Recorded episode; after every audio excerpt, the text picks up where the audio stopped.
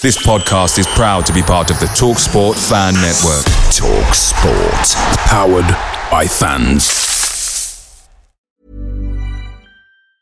And there it is. That's as good as it gets on this stage. Nissan Townstar EV strikes again. It's an unstoppable van. Unstoppable. Look, Just fantastic. You can actually see the Pro Pilot technology in action. Effortless parallel parking. It moves with all the confidence that comes with a five year warranty. And with a bench full of all star van experts, there's real strength in depth here. That's all star quality. Search Nissan Townstar EV and visit your local All Star Van Centre to see for yourself. Terms and conditions apply. Five years or 100,000 miles, whichever comes first. ProPilot is an advanced driver assist technology. Driver's responsibility to stay alert, drive safely, and control vehicle at all times.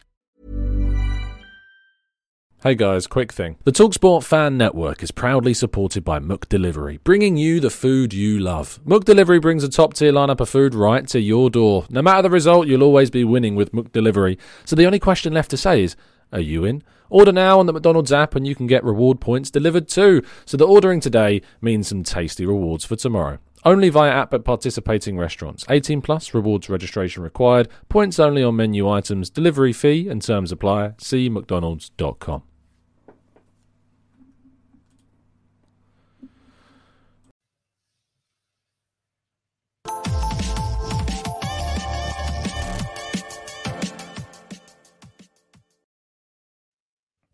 Hello and welcome to the death of football.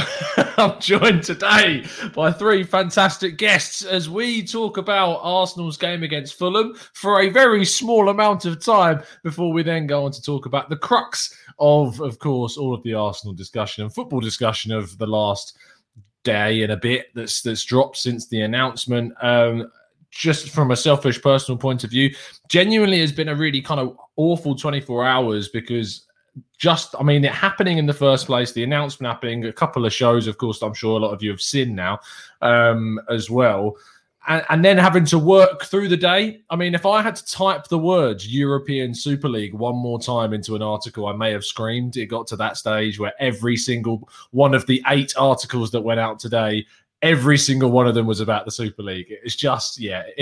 and now I get to talk about it for an hour and a half. Well, we go into in probably about 10 minutes' time. But first of all, let me introduce to you my guest today. First of all, it's been a little bit of a while, but Tom, glad to have you back on the show, mate. Are you doing well? Yeah, really well. Good to see all the boys again. And I was actually hoping for a quiet night so we could just talk about the league, but sod's law. Yeah. Yeah, yeah. I mean, the funny thing is, of course, that everyone now on the regulars sign up for these shows uh, typically, and Tom signs up for the show. I think it's gonna be a nice, quiet chat about Fulham. Uh, completely unaware that, of course, this is going to then happen. Uh, Adam, always a pleasure, mate. How have you spent your last day? Has it been stressful? Has it been calming? Have you been avoiding it? What have you been doing? Um, I've been embracing it. I've been trying to not have one side or, or the other. Been hugging officials is all you've been doing. Yeah, you've been doing that. Taking in all the information, seeing what's going on. Um,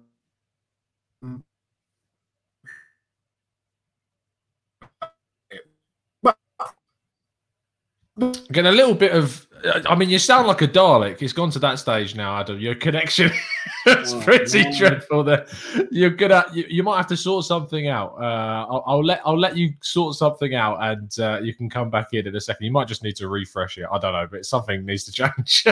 um, Drew, it's I, I, really appreciate coming back on the show, mate. It's been it's a ridiculous amount of time. I'm glad to see you here and back. Um, but this is a great topic to talk about, a really cheerful subject. What I mean, we, we had a lot of discussions on socials over the last 24 hours and in the group chat as well. But how are you feeling? Well, it's a cheerful subject, so clearly that's why I'm back on. So it's all mm. it's all connected. No, I mean I'm, I'm doing well otherwise. Um, a bit better now. Uh, weather's good outside, so just trying to embrace melting into a chocolate puddle every day for the next five months. So. yes, I can imagine it's going to get hotter and hotter and hotter every single day. Um, let's let's start um, with uh, the the game because of course the whole point of the TGT podcast, for those that aren't aware, is that we usually do these a day after the league games, so we can discuss the league games. We're going to do that very briefly, and then we're going to get into the meat and gravy of of what actually has really kind of happened. Adam, I'll start with you, mate. Fulham at home. We scored seven goals in two matches ahead of this match. We rotate quite heavily and we get a very kind of Arsenal 2021 or 2020 2021 kind of display. Yeah, I just want to check first of all, is my connection better? It sounds like I can hear you fine. We'll see how it goes. um, yeah, no, I think, like you say, it, it was a typical Arsenal 2021 performance. Um, you would expect with the kind of form that Fulham have had this season, Arsenal would be able to beat them. You would expect that even with rotations, considering the fact that we've been in, dare I say, quite good form the past couple of days, that we or past couple of games, sorry, we would have been able to beat Fulham Fulham comfortably. But it just it just never seems to work out that simply. Um, this game of football that we all love is is uh, subject to change uh, quite often, and I think I think yeah, it's it's a bit of a shame for me because I think we were beginning to build up a nice head of steam into the business end of the season, and it, it kind of looked like looks like it's been derailed by a whole range of things. Um, mm. But yeah, but I'm I'm glad Nketiah got a goal, um, and I guess that's probably the only positive I can take from it. Yeah, yeah, that's fair enough, mate. I completely understand. It is an, it's a positive to take from the game that we scored. I thought it was one of those classic Arsenal games of the season where we've dominated it. We've made a lot of chances that we should have scored. We didn't. They get one penalty, score the penalty, and then we're in we're in deep water at this point, and we should have come out of a much better result. Um, the meltdown then that follows was cataclysmic, and that was before we even found out about the news that we've been talking about for the last 24 hours as well. Um, as you expect uh, from Arsenal these days, Drew. Uh, were you surprised by the performance, or was it a case of no? We've seen this time and time again this season, and then once again we see it yet again. I think I'm not surprised, but if uh, I think over the uh, in our last six, we've now dropped points to Fulham and Burnley, and both of them are 17th and 18th in the table. So how shocked can we really maybe be? But I think it's more of the fact that you you can look at it and just say, I think Arteta to a, a large extent, and I think most of the players as well. I think all their eyes are on Europa League. I think everyone's now fully on board, rightly or wrongly, with the fact that the only way forward, at least the rest of the season, is we have to win Europa League. Not that it necessarily matters now, but we'll come into that later. But I think that's that was the mentality going into that match. It's, you know, eggs in one basket. Mathematically, we're still in it domestically, but realistically, so many things have to happen for us to get, you know, top six, top seven. I, I would avoid because I don't want to have that Europa conference nonsense. You know, that's just a whole other disaster waiting to happen. But I think I think that was reflected in the performance, and, and, for me, it just kind of it still shows that we're still too still too and Hyde in terms of how we perform on the pitch from week to week to to really consider ourselves worthy of a higher place in the table. So I mean, I'm disappointed, but I'm not shocked either, and I think most of us could say that across the vast majority of, of the season, really, if you really think about it. So just trying to keep it simple, moving it forward. But yeah, no, I'm not I'm not terribly shocked, and um, you know, you could say they, they absolutely got lucky for the penalty, but uh, again, when you look at our performance, we, we shouldn't have to be saying things like that. You know, we should be beating Fulham comfortably at home. Mm. You know, even with even with rotation, even with some of the changes we were forced to make, that, that's all irrelevant to me, sort of. So there's still work to be done. So yeah, we'll move on and take it from there. Uh, Tom, final kind of thing that we're going to talk about uh, with with Fulham is just kind of where this now sits us in the league, which I know is tricky to talk about um, considering the situation of everything. Um, but it was an opportunity for Arsenal, had we have beaten Fulham and then beaten Everton, um, to go above Everton in the league at that point. Um, and obviously, Everton and Spurs dropping points themselves. We've seen other teams drop points. And it seems that this season, when the pressure's been on and Arsenal have been tasked with picking up points where other teams have dropped them, they haven't done that and they haven't taken those key opportunities. I also thought that kind of linked into in terms of a mentality issue with the way that, and I know that Nketiah has not played much football and it's his first goal for a long time, but the celebrations from a draw at home against Fulham in the last minute, where there's still time left to grab the ball and run to the halfway line, it really bothered me. The celebrations, it really bothered me. And I know a lot of people turned around and was like, "Look, I think you, I think you're reading a bit too into it. I think it's not as bad as you think." But for me, that in itself encompassed kind of a mentality issue that we've seen at Arsenal for a long, long time. The fact that they're that lacking of will to win and realizing the context of the situation. But what did you think about that side of the game? Um, look, I I think uh, look, this is what Arsenal are. Uh, this is where we are at the moment. I think uh, we had to rotate and uh, from the Europa League because we've obviously put all of our eggs into that basket.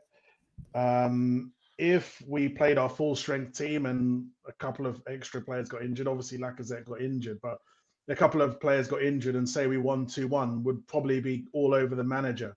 So at some point, you do have to prioritize. So I don't really have any issues with him rotating. And let's be honest, we do have a middle of a table kind of squad. So, and there are no easy games in the Premiership. So if we put out our best our first team, our best strength team, and we play the right players in the right positions and the tactics on point, we'll probably win that game. But we have to choose.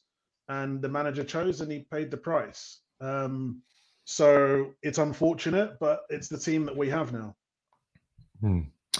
Um, of course, chat box welcome. Hello to everyone that is tuning in for today's show. Uh, I know that we're not going to be discussing the Fulham game really much more than that, and there are reasons for that. I'm also going to change the layout uh, as well because I kind of want this now, this discussion, to be more of an open playing field um, for everybody to have kind of their thought and discussion displayed. It's if people feel like they want to jump in and have a discussion and want to argue a point, I think that's we're open to that um, as well. Th- this the idea of a Super League, which has now been uh, which is being attempted to be ratified and attempting to be brought to the table, and to the point where the table is now being shaken about with these 12 teams, and they're trying to get more teams on board, and other teams are just turning around and saying no. At this point, I mean, the latest information, if you if you aren't aware, if you've been living under a rock, is that you know who the 12 teams are, but now the likes of Bayern Munich, RB Leipzig, uh, Dortmund, and all of the other German sides have basically said no.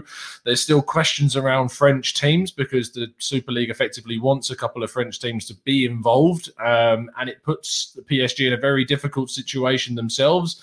Um, and who else that other second French team is, how they earn that place, if it's on merit and if it's on history and stature, you probably looked at a Marseille who, competitively in comparison to Monaco and Lille and, and Lyon this season, are way off the pace.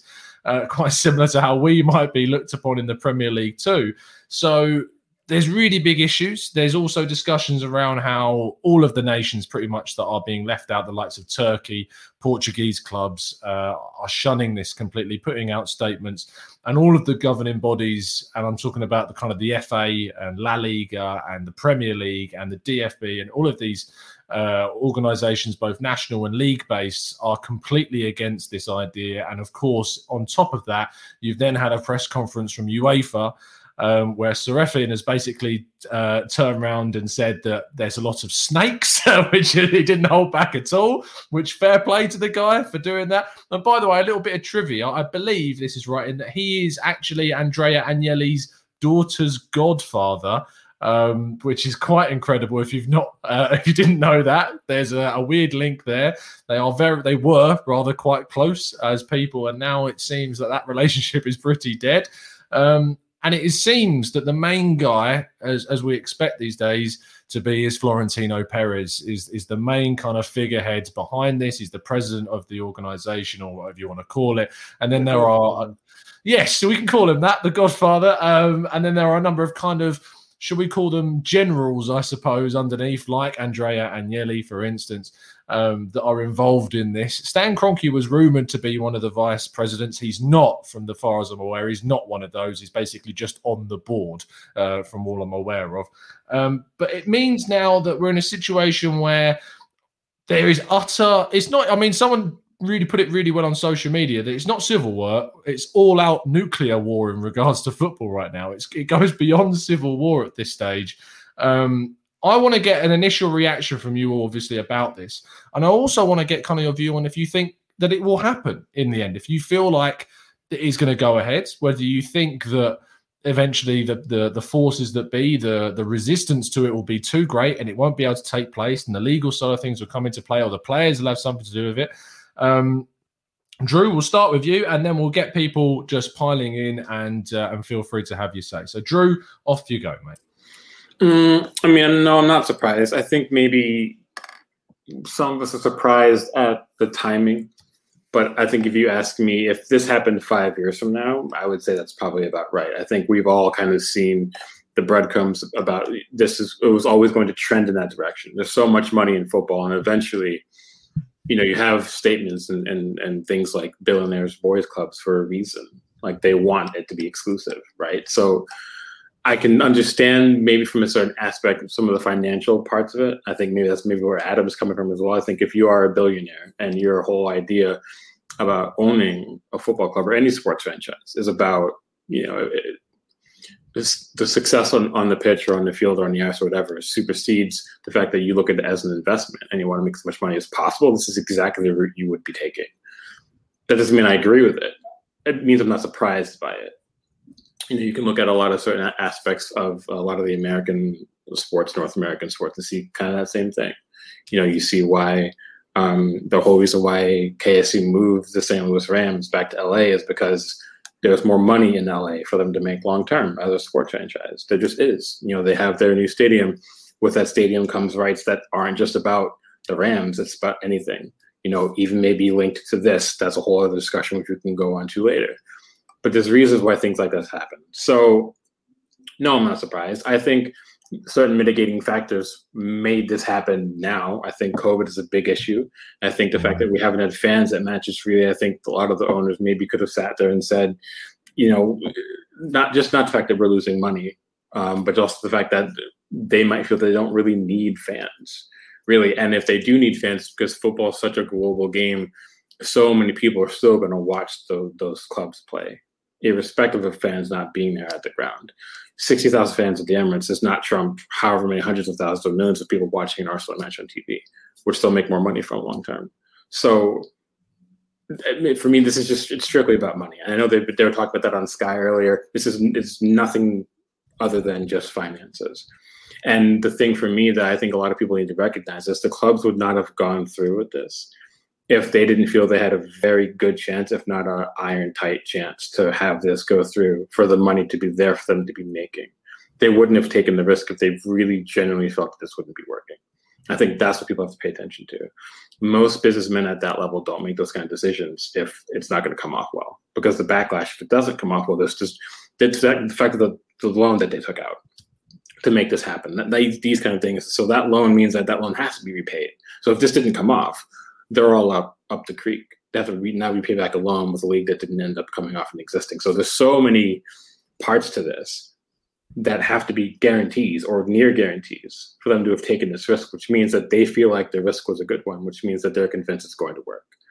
So I do think it is going to work. I think it might not be 100% how they envisioned it. Maybe they'll only get 90%, 85%. But I think for me, the one more thing I took away, and uh, let's get you know Adam and, and Tom to come in as well, is that I think this could be a precursor to something bigger. And we talked about this on the TGT WhatsApp group that you, you look at things like everyone questioned why Qatar got the World Cup. Like no one understood it. You know, between the time of the year, the fact that they didn't have infrastructure, they had to build everything from scratch. You know, you could be looking at the fact that if, if the, the Super League comes off well, and if their whole plan to expand it is to not have it be something instead of Champions League, but have it be its own actual league, completely disconnected from other leagues. If that's the actual end game plan, you can have certain things like, you know, the fact that we were testing matches at neutral venues because of COVID could have made the owners see, you know what, maybe if we make this a global thing and have teams start playing at venues around the world, there's even more money to be made from that. So I think this is kind of almost a precursor to that. And th- this could be 10 to 20 years away, obviously, but I think things like this could could be an actual thing. I think football's too global for this to be just a localized thing. I think that's kind of where my head is at with everything right now. Oh, uh, go on, Adam. I know you wanted to jump in on this. Yeah, no, I think I think Drew's spitting facts. Um, although I have to say, I don't necessarily think I'm surprised by the timing of it. Uh, I think COVID um, has we all know has impacted clubs' finances massively. Uh, clubs have been hemorrhaging money. Real Madrid are in billion. Well, I think it was well, certainly hundreds of millions of pounds of debt or mm. euros. Barcelona are one billion euros plus. Arsenal are in a huge amount of debt. Barcelona the same. So I look at this and I'm hearing the figures that are, are mooted in in part of it, and I'm thinking, well, if I were them, it would be a no brainer. I'd consider doing this same thing as well. Um, but I, I do believe that if I think Drew mentioned, is it is it going to happen, or you you asked, is it going to happen? I think if if it doesn't, um, then UEFA and all of the other clubs need to take a real long, hard look at themselves because I don't see how you can keep um, bending over backwards. I don't see how you can keep allowing these concessions to be made for people that are always dangling the carrot of, oh, we're going to leave unless you give us X. Um, I don't see how that's a sustainable way to, to run any kind of organization or franchise. So, so they they have that to consider. But one point I kind of considered today is that of all of the teams who are meant to be in the European Super League, I feel like the fans of Arsenal that are against it will have a very important role to play. And the reason I think that is because all the other teams, maybe bar Tottenham, have sporting success uh, or have had sporting success in the past couple of years. Arsenal, on the other hand, haven't really. Um, so I think there's a kind of interesting dynamic there to say, well, this is purely a commercial thing. Um, whereas the fans of other clubs could say, well, at least there's sporting success. We want to see the best of the best play the best of the rest. But Arsenal don't have that claim, um, and they can't make that justification. So I think there's a there's a little thing there um, to consider as well. And I, I, I don't I, I don't know how I feel about it. If I'm being brutally honest with you, I think if done in the right way, it could be a great advert for football. Um, but because I know that the reasons for it are purely commercial, I don't I don't think it's going to work out that way at all. Tom, uh, do you? I mean, Adam's raised a decent point there in the saying, and kind of looking at the other perspective of it is that it could be really good for Arsenal, like, uh, like without thinking about it from the way I'm I'm continuously that's always going around in my head over and over again. If I ignore my instincts for a second, it could be really good for Arsenal in the fact that we're not in the Champions League. We're pretty far away from the Champions League, other than if we were to get a surprise win in the Europa League this season. But in the context of the league, we are very far off being a top four team, in my opinion. And it's going to take a long time naturally for Arsenal to earn that. So, from a purely selfish financial point of view, from the owner's perspective and from the club's executive perspective, it could be very beneficial for them because as we talk about the, the fees that are involved, the 300 million euro plus joining fee uh, or joining reward, as it's being described as, for joining that is going to be hugely beneficial for Arsenal. And if you think about the fact that the likes of Leicester, West Ham uh, have looked to overtake Arsenal this season, there are other clubs like Wolves and Everton and Aston Villa that are, are pretty much catching, and if not, I've already caught them as well. Um, that this will separate them. And this is also a case of there's no risk of ever falling out of that competition. So, do you see the point of view that from a, a financial, from a business perspective, it's an unbelievable opportunity for Arsenal? Yeah, I mean, look, I'm, I'm, as you know, I'm an economist in my background, so I always look at it from an economic point of view. Uh, so I just want to quote quickly uh, Swiss Ramble. You probably saw his tweet earlier in the day mm. when he hmm. talked about the of the. Just looking at it now, the 2019-2020 total debt of the 12 founding clubs uh, is total to 7.4 billion pounds of debt, right? So when I look at it from uh, let's not talk about economically or, or rather than footballistically. I mean, this is a travesty, right? There's there's because you've got um, a successful, potentially a successful business owned by some of the shrewdest investors and billionaires in the world, and we are not, from a from an economic standpoint, capitalizing on the potential revenues and profits of these clubs. So if you have 7.4 billion pounds of debt between these 12 clubs, that is there's inefficiency somewhere. Something is not working. And because we've gone from a from the pre-Premier League era, um, which was kind of much more meritocracy, to the extreme now, which is basically almost free market capitalism, it's only normal that the the markets would basically will squeeze out the the uh, inefficiencies in the market, right? So the market is correcting itself. So you've got these massive clubs, like you know, we we know uh, Real Madrid, Barcelona have hundreds of millions of followers around the world. If they're charging one pound, one dollar, ten dollars a month subscription, they'll be earning hundreds of millions a year, which they're not currently earning from the, from this current model. So as a pure business, if you're looking at it, you're coming in objectively and saying, hold on, we have this many followers. We have fans in Asia, in Africa, Australia, the US, and we're having to share our pot of money with all these clubs across Europe. and all these clubs in our domestic league. Yet we still need to pay all this extra money to keep up with the Joneses. Um, so with the PSGs and the cities, for example, the, the business model just doesn't balance up. And I think that the issue is is that yes, you have some owners, despite being oligarchs, who do do it for more than just the money, right? Let's say Roman Abramovich, right? There's always been a glory aspect to it that he obviously loves football, goes to all the games, wants to see his team do well. But then you have the other owners, more so the American owners, who look at it as a as a from an investment point of view. And so, like you look at it, what's the biggest blocking point to them making all these potential additional revenues? UEFA. So why don't we get rid of UEFA? We don't need them. Um, so if they bypass UEFA, now they have direct access to negotiate uh, from uh, a smaller pond of, of players to a huge global audience, and there can be now a direct sale of of the of of basically the commodity, which are the football clubs, to the customers. So you're just fully unlocking the the capitalistic potential of the football uh, business as a whole. So from a from a from an economic point of view, it's it's it's a smart move, and it's it's a natural one that would happen in any free market, right? It's like venture capitalists in America in the in the 1980s, right? You see inefficiencies, you jump in, you shake things up, you make billions of dollars, and you move on. They don't really care about you know the fans and the the the smaller teams and the lower leagues. No one cares mm. about that.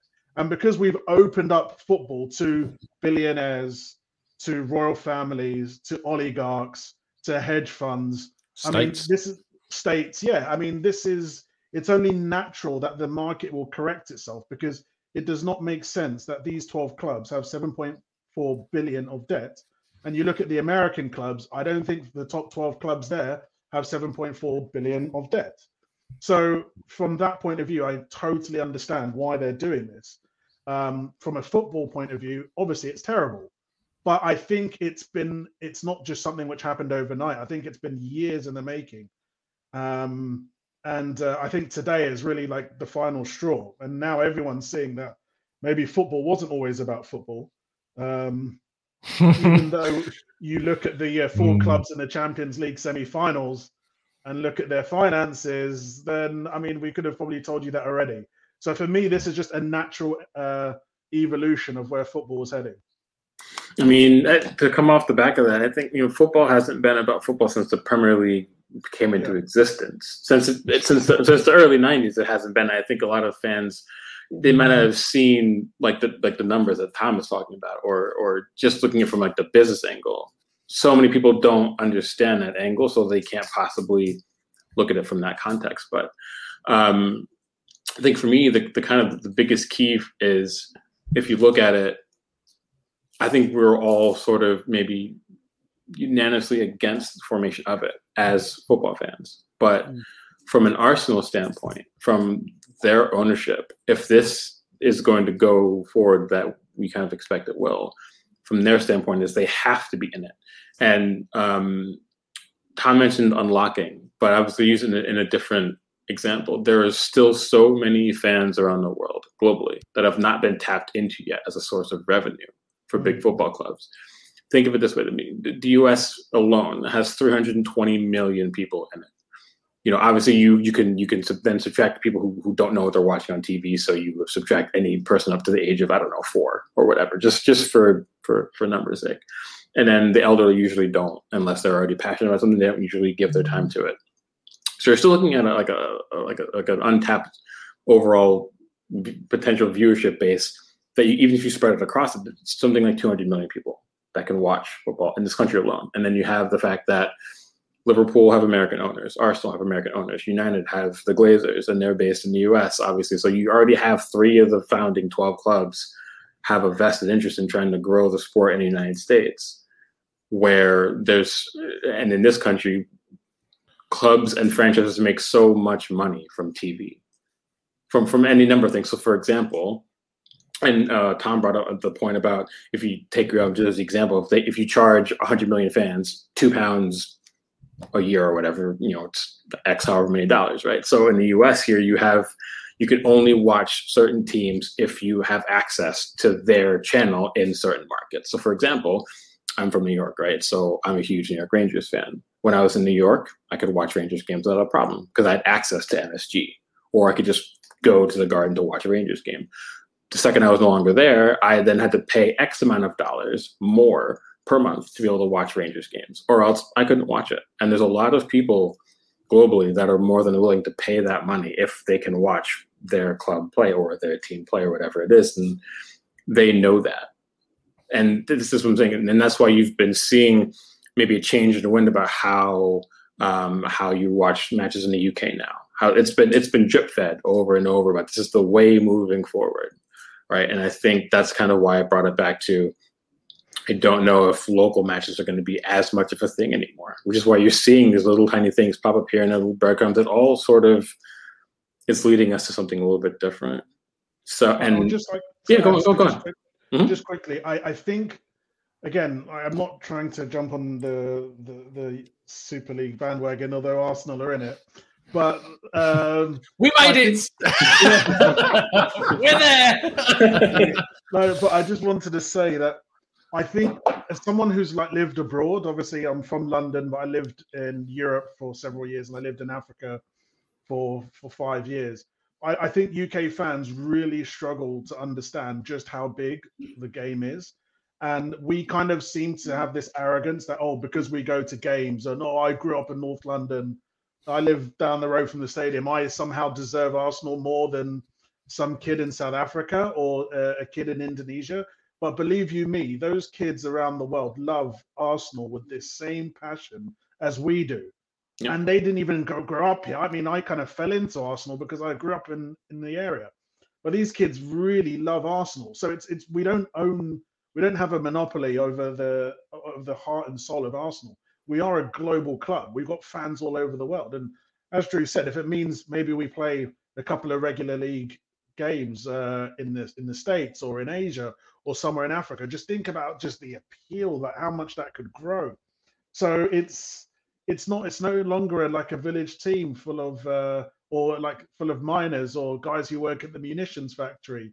It's so much more than that, and I feel like it's almost having to accept that the game has grown beyond N5. Right? We we're we're not just Arsenal as a small North London club. We are much much bigger than that.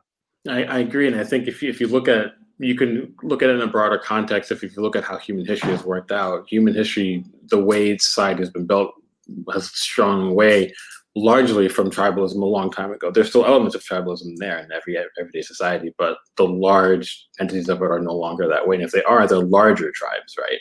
Football is still very tribal to the very local level, which is why you still have people following clubs that are 15th down down down the league football ladder you know, but so I think that's where a lot of um, Arsenal fans come from. There's still that tribalism attachment. Mm-hmm. And so they feel like if you're not from our tribe, well, I didn't give you permission to come into it, so I don't accept you. And that's why you still have that sort of local fan versus foreign fan debate that still exists for whatever reason. And I think it's ignorant because, as you say, football is football's always been global, and now it's even more so that. And again, ownership knows that, and they they don't care if someone who is from North London no longer can go to an Arsenal match if they're making five times the money from another fan from somewhere else mm-hmm. that's more than willing to pay for it. That's all that's going to matter to them. And that's what I keep trying to tell people is that football is, is it's business. And when I when I looked at this and I looked at it in depth, and I, am not an economist by background, like my my majors was, was in history and political science, so I come at a lot of things from that angle. But the fact is, like I, I see this as like a very hostile business takeover of football, and that's exactly how it's been played out. It was very quiet behind the scenes. The people who knew knew it was coming, and they didn't need to warn you because they'll be fine without you. That's that's that's their lens. If, and if they are come at it from that angle, that's how you know it's going to end up working out they don't mm. care that it's not going to work out for some other people because it's going to work out for them. So very quickly, you know, Just before Adam goes in, um, just let me read out this super chat very quickly, and Adam's going to come in. Uh, the real Janice says, uh, "Are they going to turn our football clubs into sporting franchises? Football is based off the historical achievements, and the uh, European Super League uh, means that none of that matters anymore." I think that's Janice. It's, it's thing we're going to come on to a little bit later on, talking about sports franchises. So don't worry, we will get there. We will talk about that. Adam, I know you want to have. You're desperate to have your say on this, so go for it, fella. Yeah, no, I was just going to say, I think think the worrying thing is that, as Drew and Tom have said, it was something that was coming from such a long time, but I almost feel like I didn't I didn't see it. It was hiding in plain sight. Um, a lot of the fact that the games were were being played in different places, we didn't have fans for such a long time. Um, it was it was there for me to see, but I feel like the the idea has been planted in my mind, and I just didn't take notice of the signs that were there in the first place. Um, and I, I feel naive. I feel like I've been naive. I feel like I've done something silly for not sort of making noise about it far sooner than it than it than it happened. But yeah, I think as as I said, these guys have already touched on it. The the game has gone global now, um, and I don't know what that means for to be a fan anymore. I don't know how you mm. show your support for Arsenal anymore because it, it's no longer you can't take pride in saying, "Yeah, I've got a season ticket. I'm going to go every every single year." Does does the way this league is going to set up does it lend itself to matches being played in different countries? Does it lend itself to uh, the league being moved elsewhere uh, and the stadium just being I don't know, used as a venue for Brazil to play their matches in or something, or uh, another venue for Westlife to have a, a, concert at or something like that. I don't know. So yeah, I think I think it raises so many more questions that obviously we can't answer yet, but we're going to do our absolute best to. Um, but but yeah, I think it, for me it's worrying that these things have happened. I didn't see it coming, and they can change it at the drop of a hat so so what what's next? What else can they change? Money money's clearly talking. It, money is clearly the, obviously we know that's the driving factor. We know that is the main reason behind all of this change. And to play devil's advocate to it again, what Tom Tomo, you, and I know you got a lot of appreciation for what you were saying in the chat box earlier on because you were 100% spot on in that point of view in saying, look, at the end of the day, like these clubs have been utterly screwed over at times by UEFA, by FIFA, by TV broadcasting companies, time and time again. The reason that they're in debt is quite a lot in part down to what they have had done to them by those authorities. I saw someone tweeted me an amazing picture that I want to share with you guys as well. Um, and it was an interesting picture. It was Balaji on Twitter that sent me this. Let me just show share my screen with you and you'll be able to see it as well. It's really good. But notice see if you can notice the thing that I noticed. He was like, "This is a great picture," and I was like, "It is." Do you notice the the main difference? Have a look at this picture. Um, it should be on your screen now. Um, hoping that you can see it. You might have to zoom in a little bit. Uh, let me throw it up on the full screen, then you might be able to see it easier. Uh, there you go. Uh, so it says this is the perfect picture to explain the current situation. UEFA is the main culprit. If they were fair, this Super League would not have existed. Um, and I mean, the difference between the top and the second picture, for me, the main thing I notice in this is the disappearance of the children. That that is the main difference between the two is that you can no longer see the kids in the picture, and the kids. Oh, that's, that's very deep, bro. Uh, that's I know, but the kid, the kids are us. It's really deep, but it's a great picture, and it really makes a lot of sense because whilst in the first picture, the clubs have been having to hand all of this money to UEFA and giving back to the guys that are restricting them. And we as fans are getting this tiny small piece of the action where we're slightly cared about. In the next image, where they then take control, we don't matter anymore. They, they, all of the money goes towards them. Everything it's, goes towards that. It's Go also on, it's also the size of the pie. The pie is bigger, and they're sharing the less. Or they're saying the pizza, none, Drew. Yeah, the pizza. No, we, we, call it a pizza. We call it a pizza pie. I know you call it a pie, so but it's a pizza. the, the pizza has gotten bigger, and now instead of sharing a bigger piece of it with the same global audience, they're now just keeping it for themselves. Which is the whole point. Which just goes back to what we were just saying before. It's all about maximizing that untapped profit and pocketing it for that global elite that we were discussing about the billionaires voice club, kind of what I mentioned. So yeah, no, but very deep, Tom. Sometimes you do know what you're talking about. it's only taken a few tactical breakdowns Um, Drew, let me come to you about the, what Janice was saying earlier about the, the sporting franchises, about the idea that we could pick up this club, move it somewhere else, and it be situated. Because we've talked about, as Adam highlighted there, we don't matter anymore. The local fan, or as what some people described it from a source, the legacy fans no longer matter. It doesn't matter if we go to games. The pandemic has proven that fans are not necessary in stadiums anymore. Football can continue without fans in the grounds. It doesn't matter whether you've got 60,000 local people traveling from the uh, local area and, of course, around the UK and from abroad to go to the Emirates to watch Arsenal, but we're not needed anymore. And the idea that we've seen not just games, but whole clubs, whole sports franchises in other sports move cities. Stan Kroenke, we know very well with the LA Rams, the St. Louis Rams. Um, but we also see it in football already. La Liga has played games in the Middle East, La Liga games. The, uh, sorry, not La Liga, the Super Cup games. The Spanish Super Cup game was moved, I believe, to the Middle East. La Liga matches were being negotiated to be moved elsewhere around the world. And it was an absolute outrage. And it's always including one of the big Spanish sides, Barca Atleti or uh, Real Madrid, and usually not together, usually with one of the smaller sides. And it's typically, ironically, it was not the uh, the big side losing a home game. It was one of the smaller teams, your Cadiz, your Espanyols, your, your Getafes, these sides, losing their home game to get it played abroad so they could watch Barcelona still play an away game, but in a different country. Now, what is your kind of feeling around the idea and the reality and the likelihood of a sports franchise becoming real so that Arsenal's league games or the Super League games could be picked up and taken to a whole different continent? I think it's going to be incredibly likely, and I think that's kind of what I mean.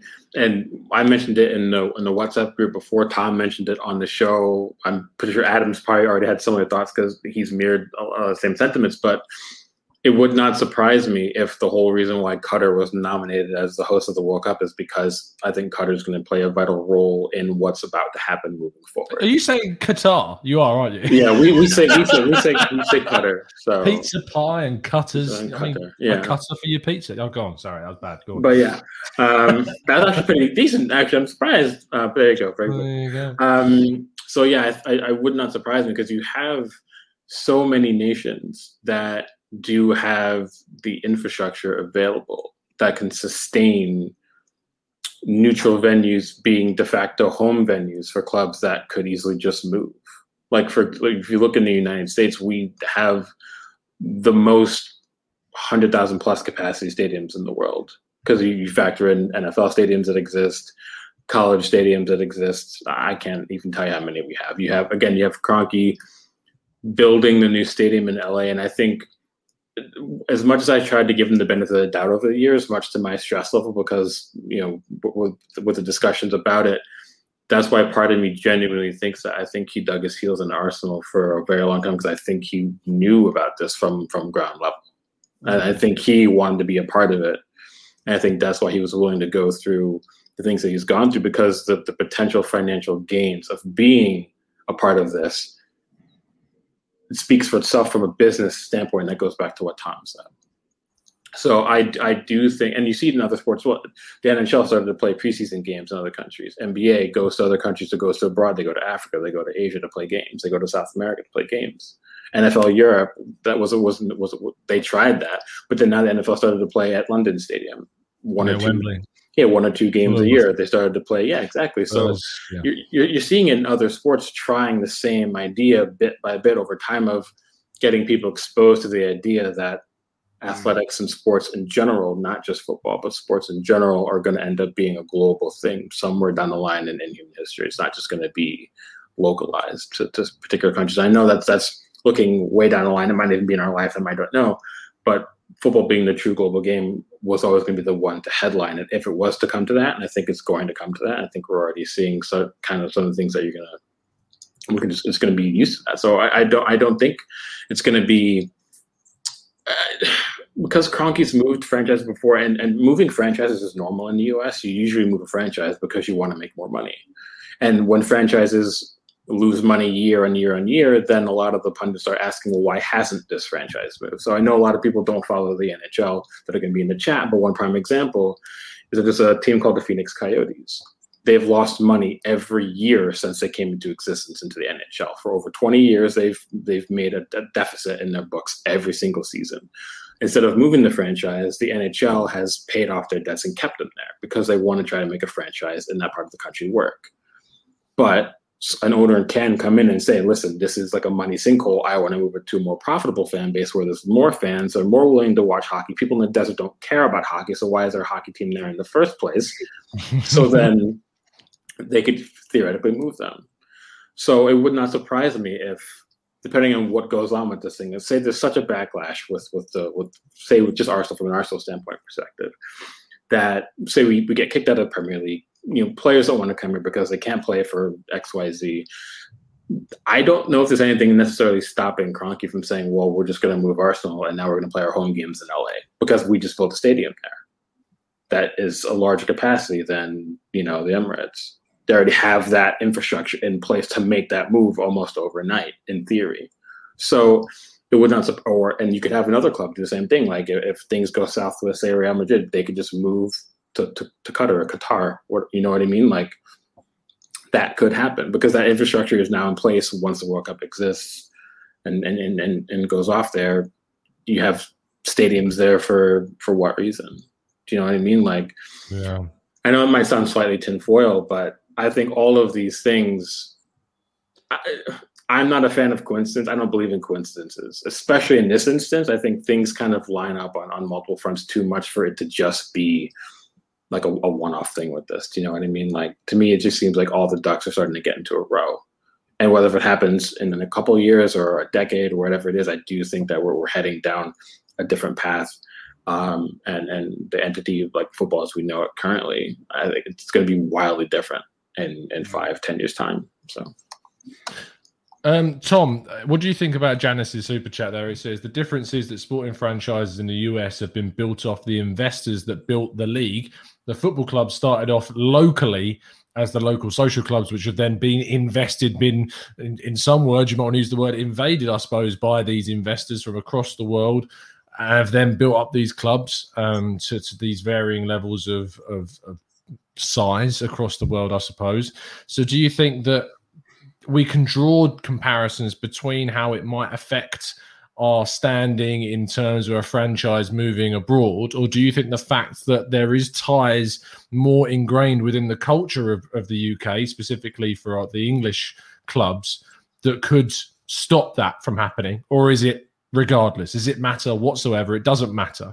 Well, I, I think it's part. I think it does matter, but I think that's part of the appeal of the Premiership, right? And about English football, it's the home of football. I mean, England, or shall I say Britain, is very good marketing itself in in the arts, uh, music, film, sports. You know, we kind of, you know, we're punching above our weight in a lot of these things. So I think that's the the, the legacy is is, for example, in China, um, when people are in, you know eating or importing certain types of food, uh, middle class people in China will eat something which is more expensive because it's from England or from Europe because there's there's that kind of westernization kind exactly which kind of creates a kind of an inflated value of of what you're consuming. So i'm not saying arsenal are overinflated but actually we probably are overinflated given our recent performances. But we do have a legacy. We are we yeah. are from london. We're playing like shit but i mean on paper we look really good right so that's part of so we're selling the the uh, the idea of Arsenal, the city, the country, the swag, you know, the fans, the old leg, the, the, the brilliant players we've had in the past. So there's value in that, and we're just not capitalizing on it. Let's be honest. And look where we are right now. Like, look at the way the league format is and the way things are. As a from a purely business perspective, it's not working. So I, I totally uh, see that. Yes, that as a as investors, yeah. I mean, they do have a say, and ultimately our custodian sold the club to them. So it's a little bit late to uh, for us to kind of have a whinge and a moan because we had a chance before and we, as fans, we didn't really come together like the Liverpool fans did. Um, and look where we are now. So, um, but on and this kind of have, goes on to another point um, that I feel like UEFA and FIFA are basically greedy buggers anyway and they had a chance to kind of pull back from the pure capitalist direction that we're heading with FFP. And Arsenal and the Emirates and everything we did at the end of the Eng- Wenger era, the second half, was built around FFP. And what happened to FFP? Right? See I ya. mean, basically. so I mean, we I think as fans, I think we sold out. We did this well. Actually, no one really protected our interest. We tried to play by the rules, right? Mm. We didn't uh, throw a load of uh, uh, dirty um, uh, oil money or uh, um, uh, royal kind of sovereign fund money into the club and over uh, inflate prices and do all the, the stuff that some of our competitors have. We did it the right way, the the Bayern Munich model, and look where it got us. We're you know we're tenth in the league, right? So I think I I think uh, If you want to call it the Bayern Munich model, it's, I mean, they did it a lot better if that's the case. yeah, but but essentially we tried to do it the right way. Let's be honest, right? And you still got City, you still got PSG, you've still got Chelsea, um, and it's not working. So I feel like the they could have corrected the game. FFP and I mean UEFA could have put more provisions in place to stop. I mean, when you saw guys like Neymar and uh, uh, and um, Mbappe go for over 200 million, you could already see that something was come on like this. This is not Yeah. sustainable. And so, Mm. what do they do to to control that? Absolutely nothing, right? They tried and they and they and they they backed down. And I feel like yeah, it was City, wasn't it? Yeah. Exactly. And I feel like these European bureaucrats who are running UEFA don't realize that they're really dancing with the devils, right? They are playing with some very, very strong, wealthy men, some of the most powerful people in the world, and who they think they can control. And I real I think they've just basically had a real slap in the face with the reality that they don't have the power they think they did. They don't have the control they want to exert over the rich clubs. And these guys are basically taking control of their assets and their destiny. So I don't blame them for doing that. But I think if the fans should be angry with anybody, it really should be UEFA. And what UEFA's, for me, what they've chosen to do over the last years is try and make more money for themselves. More useless games. They're creating, obviously, the Europa Conference League, Mm. expanding the Champions League. Is that to improve the quality of the of the competition? No, it's to make more money. So these guys are just basically going to do it better than them, and they're not involved. So I mean, who should we really be angry at here, right? Mm.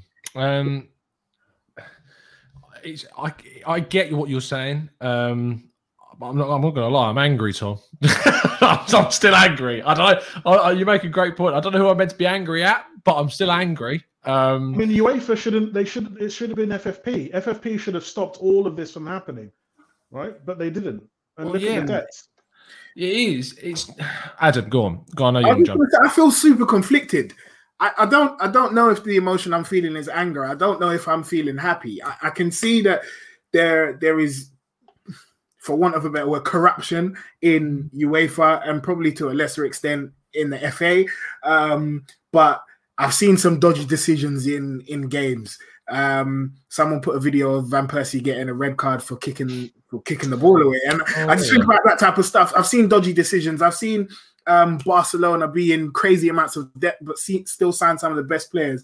We know that this is happening, but I still, I still don't know if I feel happy that Arsenal are part of this thing, and I still don't know if I want this to be the way for um for, to, to stick it to UEFA because they can get on their moral high horse and say, "See, this is so bad," and they have no right to do that. They have no right to do that at all. But this gives them that opportunity to do it, and I don't want to be in bed with with UEFA or Sepp Blatter or Ceferin because they they are the bad guys as well. The sheer fact that Sky Sports have um um put Monday night football free to air today just tells you everything you need to know. These people are disgusting. They're horrible, horrible people. Um, but as as as bad as I feel about that, it's great for Arsenal to be in the same conversation as Real Madrid and Barcelona. I honestly oh, I don't know. Oh. I don't. I hear what you're saying. I get it. I understand it, and I think also there's a frustration around kind of like we've been out of this for so long that this this the golden egg, the, the, the golden egg we're being like tempted with. It's that it is tempting, and I was trying to point out yesterday, and again, it's very very easy. I feel for people to completely misquote and misunderstand your intentions with when you say stuff like this. But I pointed out yesterday to a lot of people on the show, and I said, look, if if it's if this is going to happen, Arsenal and in, in capital letters must must be involved for the benefit of the club. They have to be involved. So it's all well and good, like being critical of this, but the fact of the matter is, is that it, they they have to be involved in this. Now, I don't want it to happen. That that's that's my standard reaction to the idea of a Super League. That, that's my stance. I don't want a Super League. I don't want it to happen. I want things to stay as they are. I would uh, the Champions League format, the Champions League as a, as a competition, that in itself is something that I was dreaming of Arsenal one day picking up and lifting. I'm never going to see that now from the looks of things and the way things are going. It's never going to happen. Never going to see it in our lifetime. It, no, it may never have happened in my lifetime anyway. But I'm definitely there's no more chance of that happening. Um, and that's a really sad thing. But the point of it is, is that now we're in a situation where the the soul of the game dies because even the league, like people talk about, oh, they're not going to kick us out of the league, and I don't think that the league would kick us out either, because ultimately the big six rather don't need the Premier League as much as the Premier League needs the big six to be involved. I mean, you think about the top game in the Premier League without them will be Leicester against Everton. That's the top game in the Premier League without the big six involved. Think about the viewership levels that are going to tune in for Leicester against Everton in comparison to having those big. It's going to be ridiculous. It- it's not sustainable. It's, it's literally not sustainable because those clubs do not have the global market anywhere close to those big six. In, in fact, the big six teams together would go several, several hundreds of times over the supporter global bases of the other 14 teams in the league. That's not me insulting them. That's just pure fact. That is just the situation that we're in.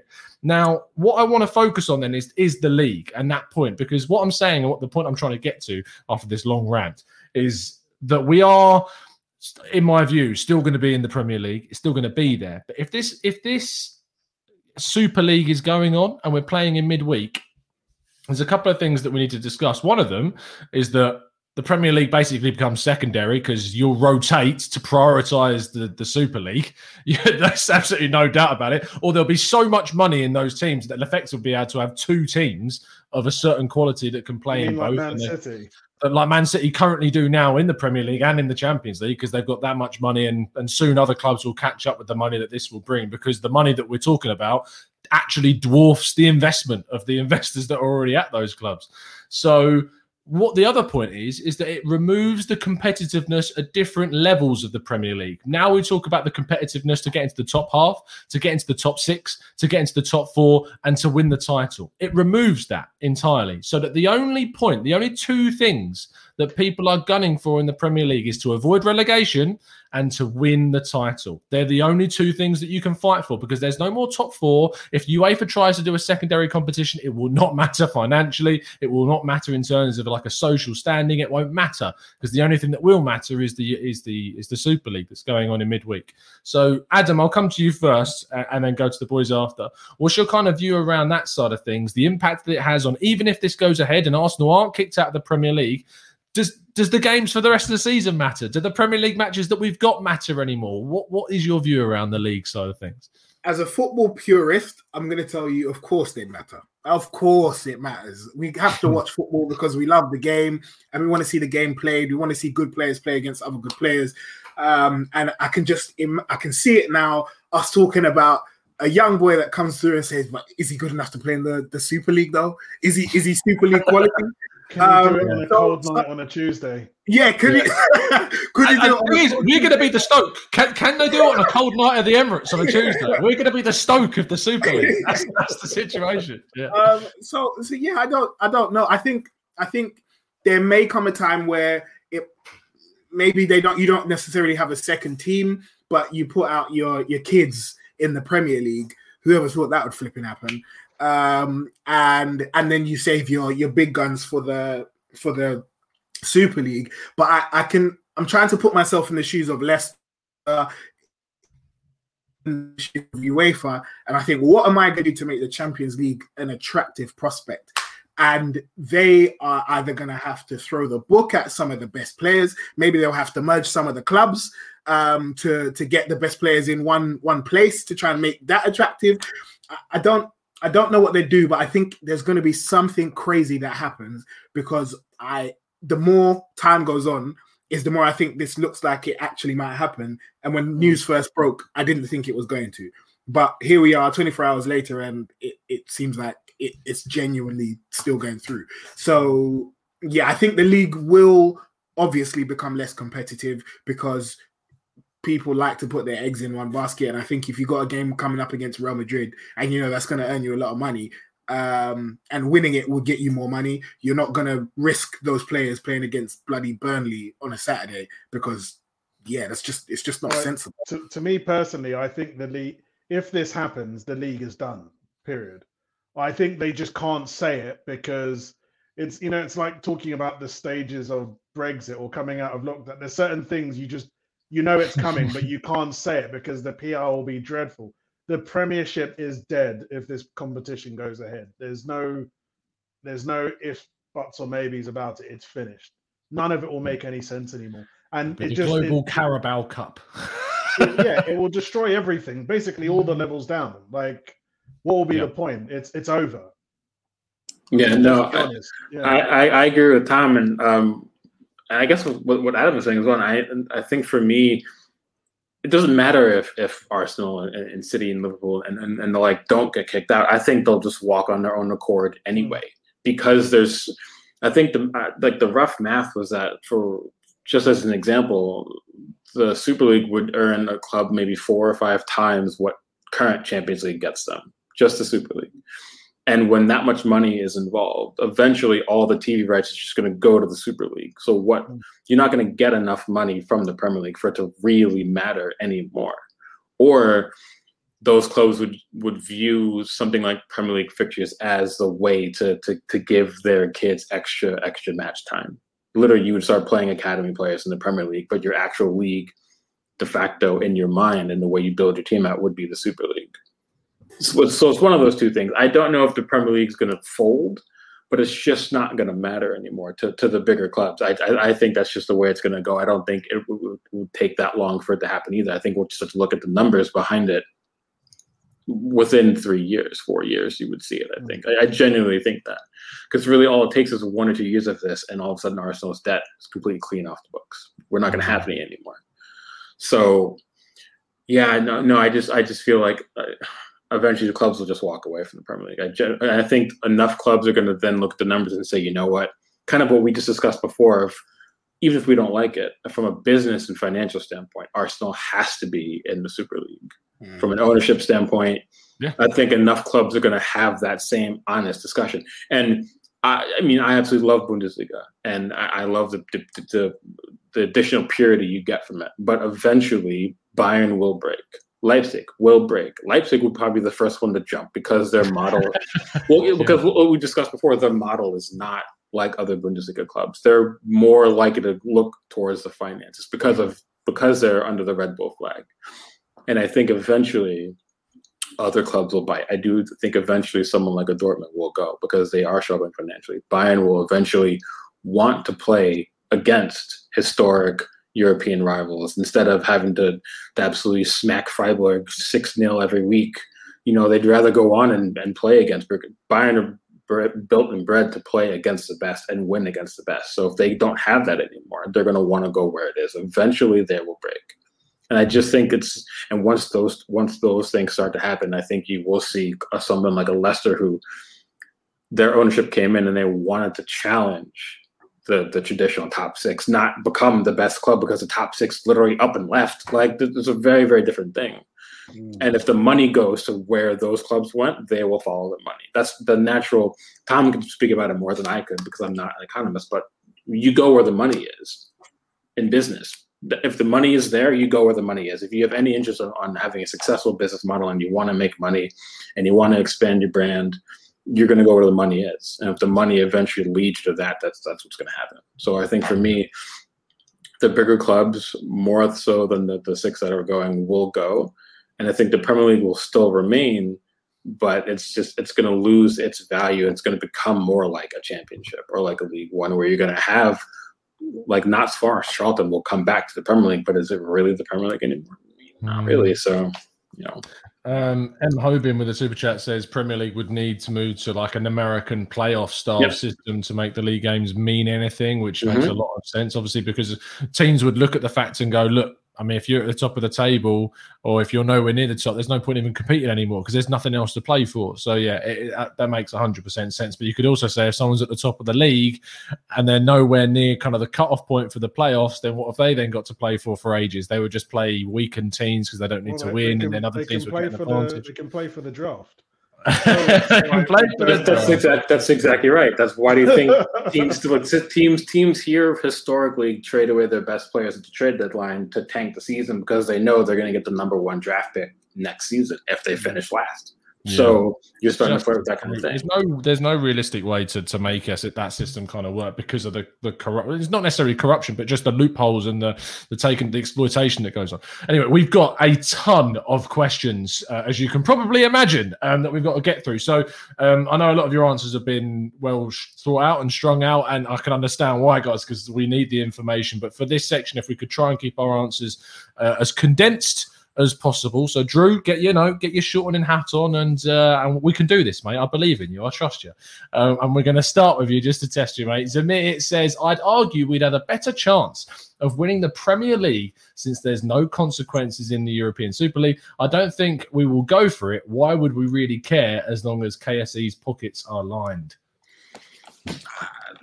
I don't know how to answer that question. There's like 65 different ways you can tackle it, but I don't. I don't think our chances would increase because I feel like we're going to want to focus on being success, most successful where the most money is, and I think that's kind of how most ownership groups w- would also want to handle that same scenario. So no, I, I don't think that's going to necessarily matter. That's probably the only way I could maybe keep it succinct and simple. So yeah, I think we're going to. I agree with you. I, Yeah, I think I think we're going to focus on the ESL or whatever the hell it's going to be called. Yeah, I mean, going if, you, on, if they're yeah. guaranteed, I mean, you can imagine if the money that you're getting for just entering the competition is this amount, the Imagine amount of winning it. higher up that Mhm. that table, the money that will be involved with that, which will then again, it will just create another scenario. You widen the gap between the top of the I Super just- League and the bottom of the can I- Super. There's one thing that I really want from American sports, and that's the Super Bowl ring. That would be so epic if you get a ring at, at the end of the season. That is so cool. We Can you imagine, like Kroenke just over. turns up and he's just got bare hands because Arsenal ain't winning anything. So, uh, Matt G says, "Will fans stay unhappy if Arsenal start spending 200 million every summer on transfers?" Adam, Give it to me. Bring it. Give, give it to me. Unless, of course, unless of course, Barcelona and Real- Real Madrid are spending 400 million every summer. well, that's what would happen. Yeah, that's, then I'm that's just going to start happen. complaining. I'm going to say get Kroenke out again, aren't I? So yeah, it's, it's Invest, Kroenke. Why are you only spending 250 million? Stop spending so little every summer. yeah. Oh yeah, that's the way it's gonna go, isn't it? Um, uh, Tom, the real Janice says, "Why does the Europa League or the rest of the season even matter?" I think it does because look, we still I would still want to get a European Cup in our trophy cabinet, so it still matters, right? Any competition we're in, and it's the only competition we're in uh, this season, so we have to go for it. It does matter. Christopher Fung Drew says, "Without even being able to establish a competitive advantage in the current landscape, will we finally pick a direction in the Super League, the Dortmund model or the Win Now model?" I really like this question. Uh, it's a great question. I think it almost kind of goes back to what Adam was just saying. Is I guess what both of you were saying. This doesn't mean we're now going to be on par with spending power with other clubs necessarily. It just means that we're going to have access to greater. Another, another shot. yeah, it's it's access to it's access to greater yearly revenue. It doesn't mean we're going to become magically more successful. I still think we do need a direction. I I I, I don't honestly. I, have no idea.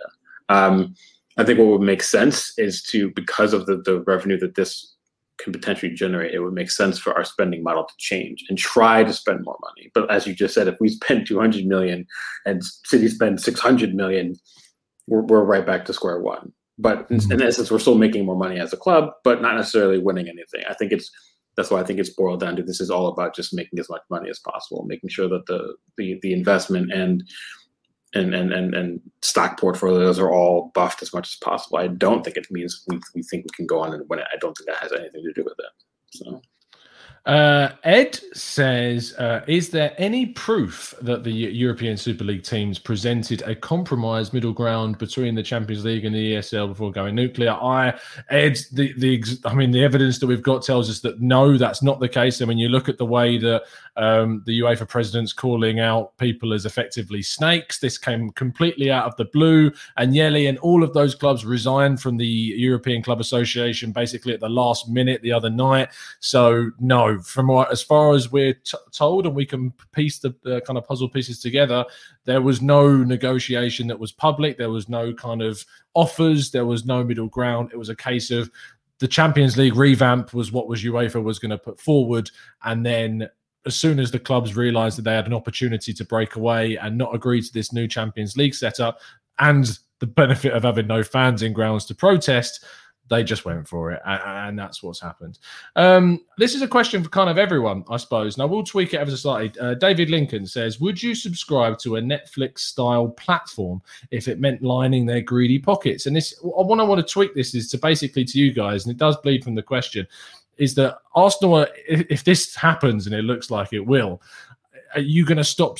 Are you going to? Is this going to anger you so much that you stop supporting Arsenal, that you stop watching Arsenal, that you stop subscribing and stop doing any of that? Is there anyone out of any of us here, anyone in the chat box that is going to stop doing all of the things that you currently do now to watch Arsenal? Because I'm going to be very honest, and whilst I've been very moany about the whole Super League, I'm not going to stop watching Arsenal. I'm still going to watch Arsenal. I'm still going to put on shows. I'm still going to analyze some Austrian wonder kid that Arsenal are never going to sign.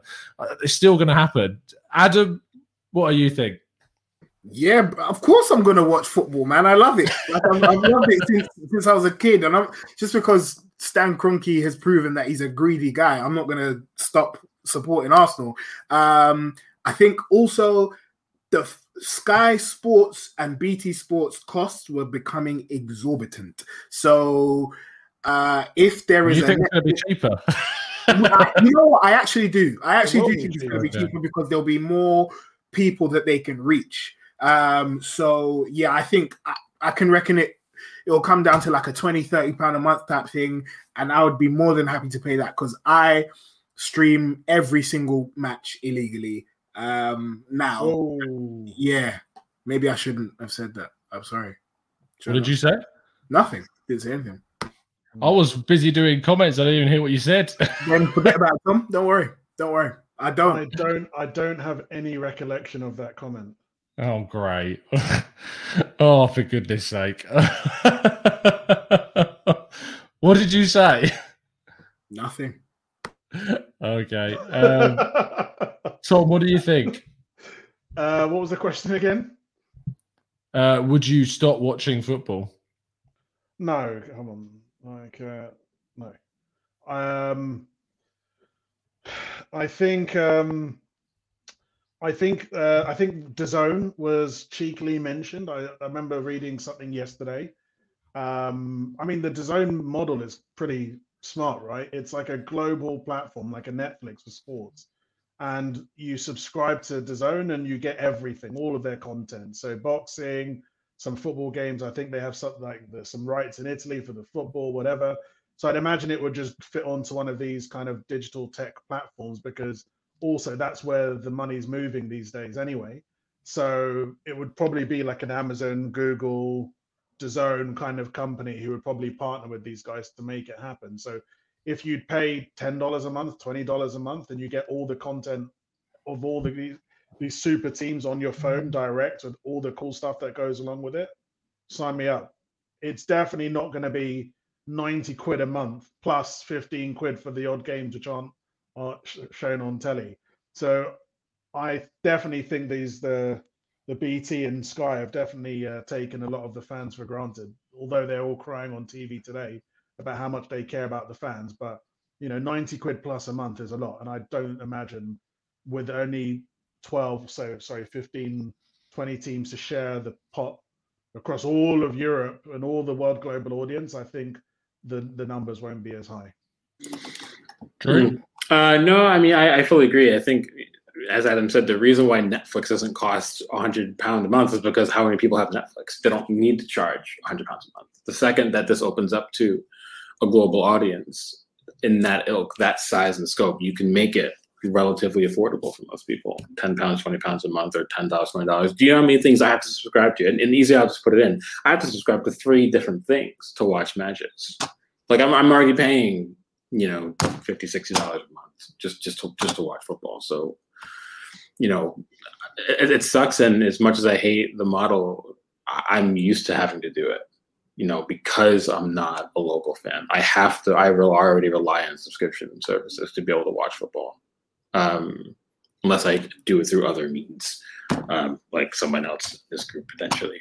Um, but yeah, no. So I, um, it's just for me. Like I'm, I'm still gonna do it because I think, like all of us, despite we might feel more disconnected with the game when things like this occur. The fact is, we all are still connected to the game on some other greater level. That means, despite our reservations, we're going to want to always watch it you know it's always going to be a part of our lives and to, to a very large extent so everyone kind of had the same thought process here when we had to do one subscription after another and people were really against it and uh, eventually we all broke and i think ownership knows that owners know that fans will break and fans will pay and if they lose some fans there's more fans to be gained that's the thing even if you lose viewership now the viewership will still grow overall because there's more people that are, will, will say, "Oh, I'll just take that person's place," if, if effectively. So they're not going to care about that. So no, I'm I'm not going to stop watching. I'll probably still moan, obviously, but um, no, I, I think we all love football too much to to, to not want to watch it. Essentially, so. Yeah, I, I, I can't disagree with you. I think it's just be a case where we're all going to do what we need to do to keep watching it. It's more down to kind of it's not even about like the whole um because um, obviously we talk about how much people are paying at the moment. It's ridiculous, um, and it might be come down to one package. And I, I, I said for ages, I don't know why the Premier League doesn't start its own streaming service. I don't know why it's not done this for a long, long time because it would make a hell of a lot more money. It would have more control over the rights of it as well. Um, and was one of the things I wanted to pick up on. I, I know I'm hijacking question section, so I apologise uh, profusely, guys. You will get more questions in before the end. We've still got 15 minutes left. Um, but have you? I'm sure you've seen like Gary Neville and and people on these different like Sky and BT absolutely going in on these clubs and, and having a go about how it's it's it's ruining the sanctity of the game and it's against the fans, whilst at the same time working for the companies that have scheduled games at awful times for fans that have not considered the fans when making those decisions and have obviously charging fans a hell of a lot of money so that some individuals go off and do things that they shouldn't. Uh, not naming any names, but do you, know, do you know what I mean, Drew? Do you know what I mean? No, I don't know. Like, it sucks now because I, I mean I've been enjoying the conversation, even if, though it's been like a dire topic. But now I'm just kind of getting annoyed the more I think about it because I, I think the one thing that's always appealed to a lot of fans, maybe not even just people in the states, is that uh, again I think football is kind of pure. And I think now you're seeing the players that have spoken out about it have all alluded to the fact that football is kind of a pure. There's, there's, there's a purist ro- romanticization about football that when things like this kind of happen, it loses that luster. So I think for now, I'm kind of like thinking back about all those kind of things, and um, I'll, I'll, try to link it to the chat. Someone I um, I write and podcast with at at, at Yama Luke, he gave like a two minute voice clip about um, when we played Ludogorets. There was a uh, I forget his name, but the player who uh, they had to get past the Steaua Bucharest to get into um, the competition and had the keeper sent off. And the, the, the, the, field player that had to go into goal for the penalty shootout and, and score just pen and save too, he was the player that Ludogorets got from Steaua's biggest rival. And then he ended up helping knock out Steaua from the competition. You're not going to see that anymore if football keeps going this direction. So it's kind of like a, it's a weird, now I'm like this weird, like nostalgic kind of thought process about like what this means moving forward for the game. So it's I like, actually, I was actually Hmm? going to jump on the back of that actually, because as much as I'm uh, getting all excited about being part of the the super intergalactic league that we're about to join, what on earth does that mean for youth football? Will you get another Bukayo Saka? I think someone actually asked the question earlier on in the chat box. They're saying, "What will it? What will happen um, through that?" Because I mean, maybe the Premier League will get used to blood the youngsters. that's that's what we're going to use it for. That that and I'm, and I'm not even kidding. Could we could we buy another club like uh, Watford, right? Oh, we're going to Yeah, get Red Bull Arsenal. That's what we're going to do. Arsenal. No, but seriously, because I mean, let, I have to be honest with you. Like, as much as I'm, I'm laughing and joking about it now, um, the only my what keeps me connected to Arsenal, and I'll be like, I probably could have switched off Arsenal this year, given how bad we were. If it wasn't for Emil Smith Rowe and Saka, I probably wouldn't be watching games. I, I have to be honest. Like, I think it got so bad at that point because obviously we're also passionate about the club and seeing the young players come through despite all the money and all the billions all the hundreds of thousands of pounds we throw to the Obbers and the Özils, seeing Saka come through and one of our own and it remind it, it reminds us of the old days you know when the FA Cup meant something and when those you know obviously we maybe come from a different generation than some of the younger fans but when the games actually meant something so those guys kind of ground me or ground us as fans because they bring us back to what football is all about. You know, playing for your local club, you know, realizing that dream like we all had to play for our club.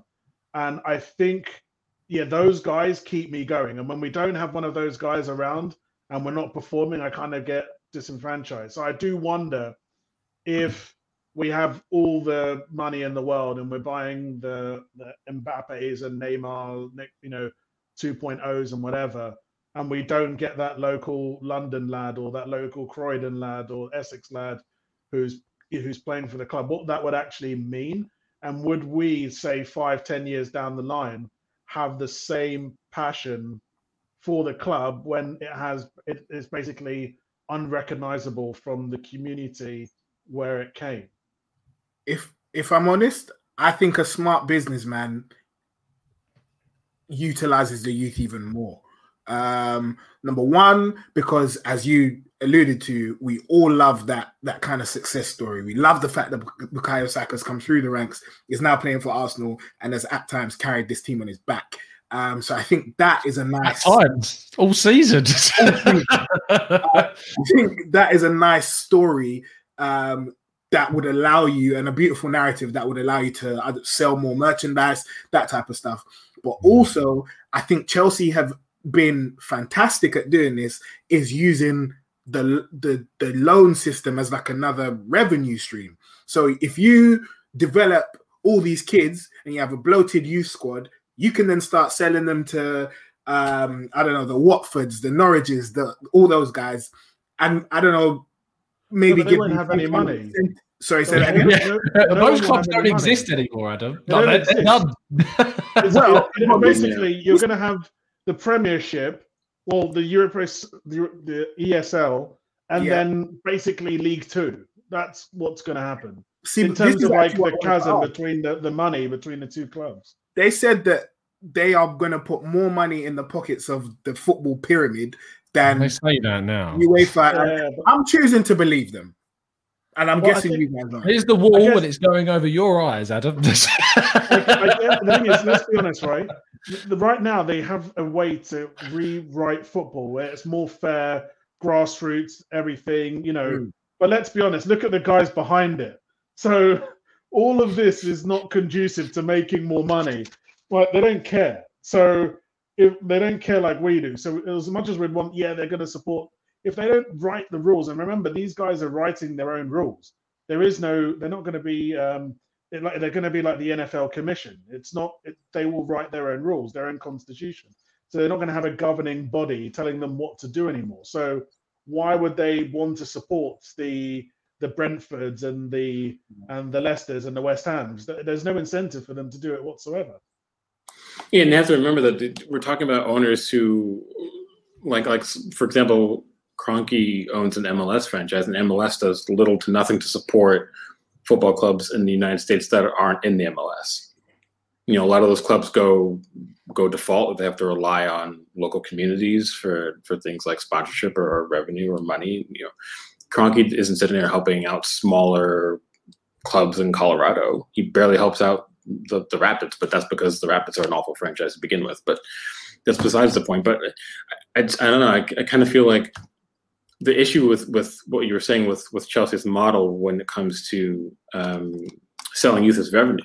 There's so much money in this new idea that you don't need to sell youth for money anymore. Mm-hmm. They, they, they can they can completely abandon that whole philosophy and they can just rely on the money and the finishing prices and the sponsorship and the revenue from how much money that can potentially be in the European Super League. That also what we know of transfers could become irrelevant. You know what I mean?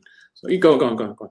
Sorry, I was just going to say because they are all in bed with each other, they could also set wage caps and transfer caps. So they could say, well, for anyone who's a non whatever league player, we don't we don't want to spend more than ten million they can do whatever they want. There's no body telling them what to do. Yeah, so they, there won't be that kind of you know drain of like we how we kind of cherry pick league uh, players from the French league.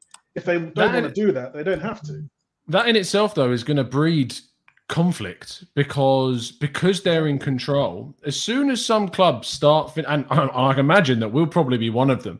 As soon as some of these clubs start finishing near the bottom and things start widening because the teams at the top are earning a lot more money from where they're finishing because mm. i mean arsenal are starting on a very much lower level with the club the, the squad that they have unless they start to invest heavily in this summer next summer whatever unless that starts to change whether clubs will even sell to, to esl clubs we don't even know if that's going to be the case and i imagine if you know you're selling to an ESL club, you're going to hike the price up of your players like crazy.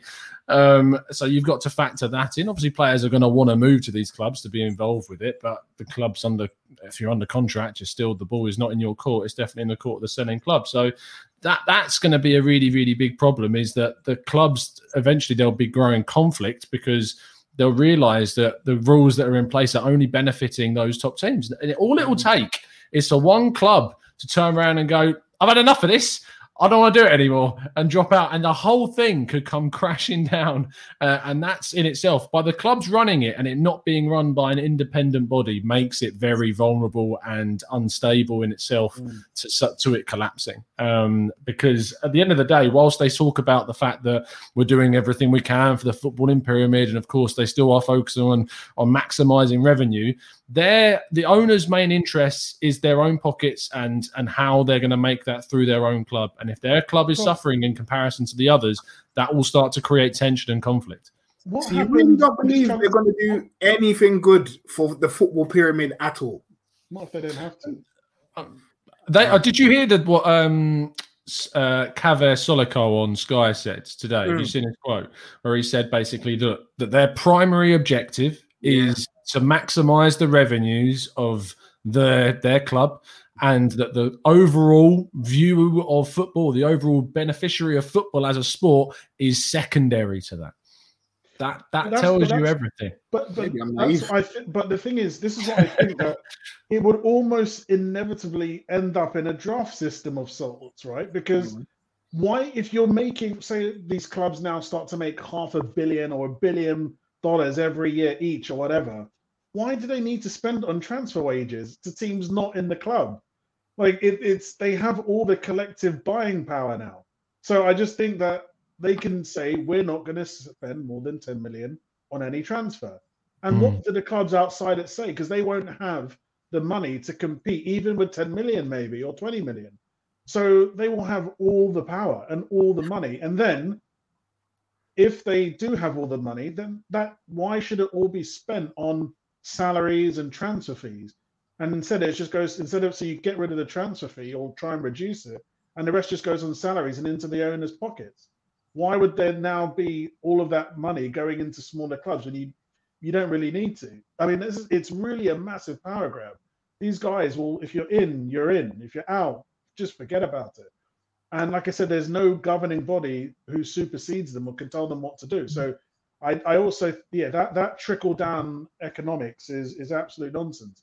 They will keep mm. all of that money direct. Can you imagine Kroenke getting an extra three, 400 million quid and he's going to spend it on transfers? Well, what, what's he going to do? Buy another ranch with it? I, exactly. yeah, it's. It, it, the thing is, is that maybe for the for a competition that could have really done good things for us, as you pointed out, we've got the wrong owner for it. Um, well, real fast, it, it, it, like you guys are saying, it benefits owners to not help the pyramid because then you get the pyramid's best players. For for you know, it, it makes more sense to have fewer clubs in existence or able yeah. to sustain that level of footballing ability because then you can have it for yourself. Yeah. There's no reason why you should help out. Essentially, you're there's no reason to buff up your competitor. The whole re- if you're splitting off and you're trying to form your league, whether if it's a sub competition or you're trying to make it an actual league, like we were maybe discussing earlier, mm. you're viewing any other league as a competitor. And in the business world, you want to kill off your competitor, right? So you want it's no different than if you if you start your own your own your own business, whatever corporate firm, and you see this this one talented person at this one business, you want to poach that person from that business because you want to put that other entity they're your competitor, right? So the whole reason you're going to take their best and brightest, right? So you're looking at that's what I mean before is that I think you have to look at transfers very, very differently if this comes off or gets as big as to maybe the potential is there. This is very much you have to start. You have to look at this from a corporate standpoint.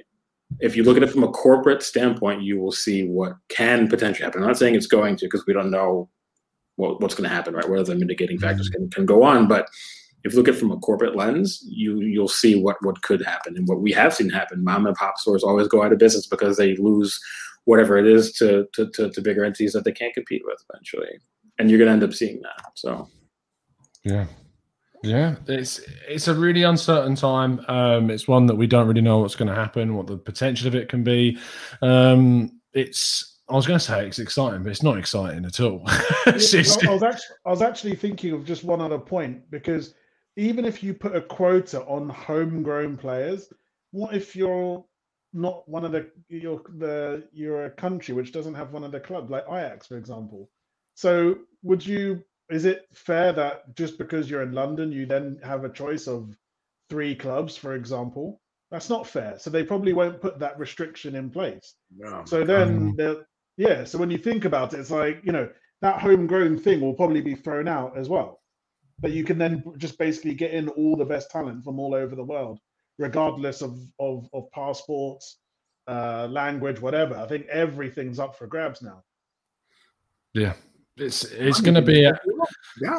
Oh man, it's it's going to be crazy times seeing where this goes. The end of the season is. I mean, I was already looking forward to the end of the season. With this in place, it's like nothing even matters at all uh, as much in regards to league football and football in general. So we'll see what happens. We'll see where it goes. I'm sure more news is going to break out uh, from this too. So we'll just have to you know, keep our keep our ears to the ground and, and eyes to the television screens. But thank you, Hoban, for the super chat. He says in 10 years it will be the only main league in Europe and expanded to 36 teams. It will be like the NFL and the NBA. I kind of I can see it gradually expanding more and more and more as more teams come on board with it.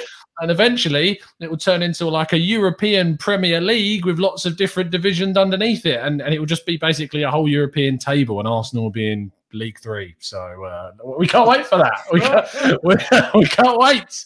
Um, anyway, we're going to wrap things up there. We've we've covered a hell of a lot on today's show, um, and it's been a fantastic kind of insight into your guys' thoughts. Especially you guys have been brilliant uh, as panelists. Uh, you've been uh, informative. You've been in some cases too revealing, which has been really great, and we appreciate it.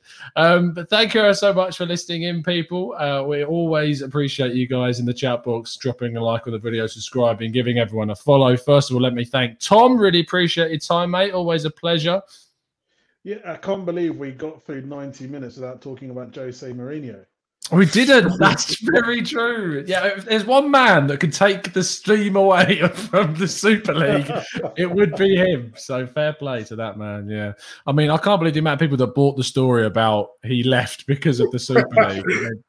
How many people bought into that? That turned out to be. How many times has he been sacked now? Oh, I've lost count. I mean, he's failed at three English clubs. Um, yeah. so yeah, so he's the famous three fingers as he pulled up in the press conference is now the amount of times he's been sacked by an English club. Actually, that's true. That's wrong. It's four times, is it not? Because he was at Chelsea twice. So did he get sacked twice? So it's four times. Mm, Unbelievable yeah. scene. There you go. Um, thank you as well to Drew, mate. Really appreciate your time as always. Glad to have you back on the show. Thanks for having me back as always, and good chat with the guys. It was uh, ironically, it's a depressing topic, but it's probably one of my favorite podcasts we've ever done. So there you go. It's good Yeah. chat, good discussion. Uh, make sure I hope you've appreciated it too in the chat box for dropping a like on the video. And finally, Adam, appreciate your time, son. Uh, don't get woken up in the middle of the night by a knock at the door. I'm sure it'll be no, fine. Don't answer it. Uh, you'll be fine, mate. Uh, but appreciate your time. Tell people where they can find you. Yep, uh, at TFO Show and uh, the Football Terrace. I shouldn't have told people where they can find you. Don't tell people where they can find you. Uh, we avoid that as much as possible. Um, you can find Drew at Logic Lara on Twitter, and you can find Tomo at Quantum underscore King on Twitter as well. You can find us at the Gooner Talk TV and myself at Tom Canton Media. Trust me, there's going to be plenty more Super League content coming out of the channel and at 101 Great Goals as well as the content continues. I mean, I'm gonna have a I'm gonna have to get like a template done up where I can just press control and something and Super League pops up on my screen because it's just going to save me a hell of a lot of time. Um, really appreciate the time you spent watching the show, guys. We'll see you again tomorrow. I'll be joined by Mike at 5 p.m. UK time for a Let's Talk Arsenal. I can't imagine what we're going to talk about. Something I imagine will pop up between now and then. Um, but we'll see you again very, very, very soon. And as always, up the Arsenal.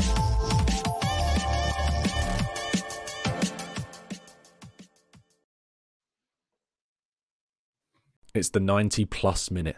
All your mates around, and you've got a McNuggets share box ready to go, and you know a late winner's coming. Your mate's already got booked for a double dipping, and you steal the last nugget, snatching all three points. Perfection. Order now on the McDonald's app for your McDelivery.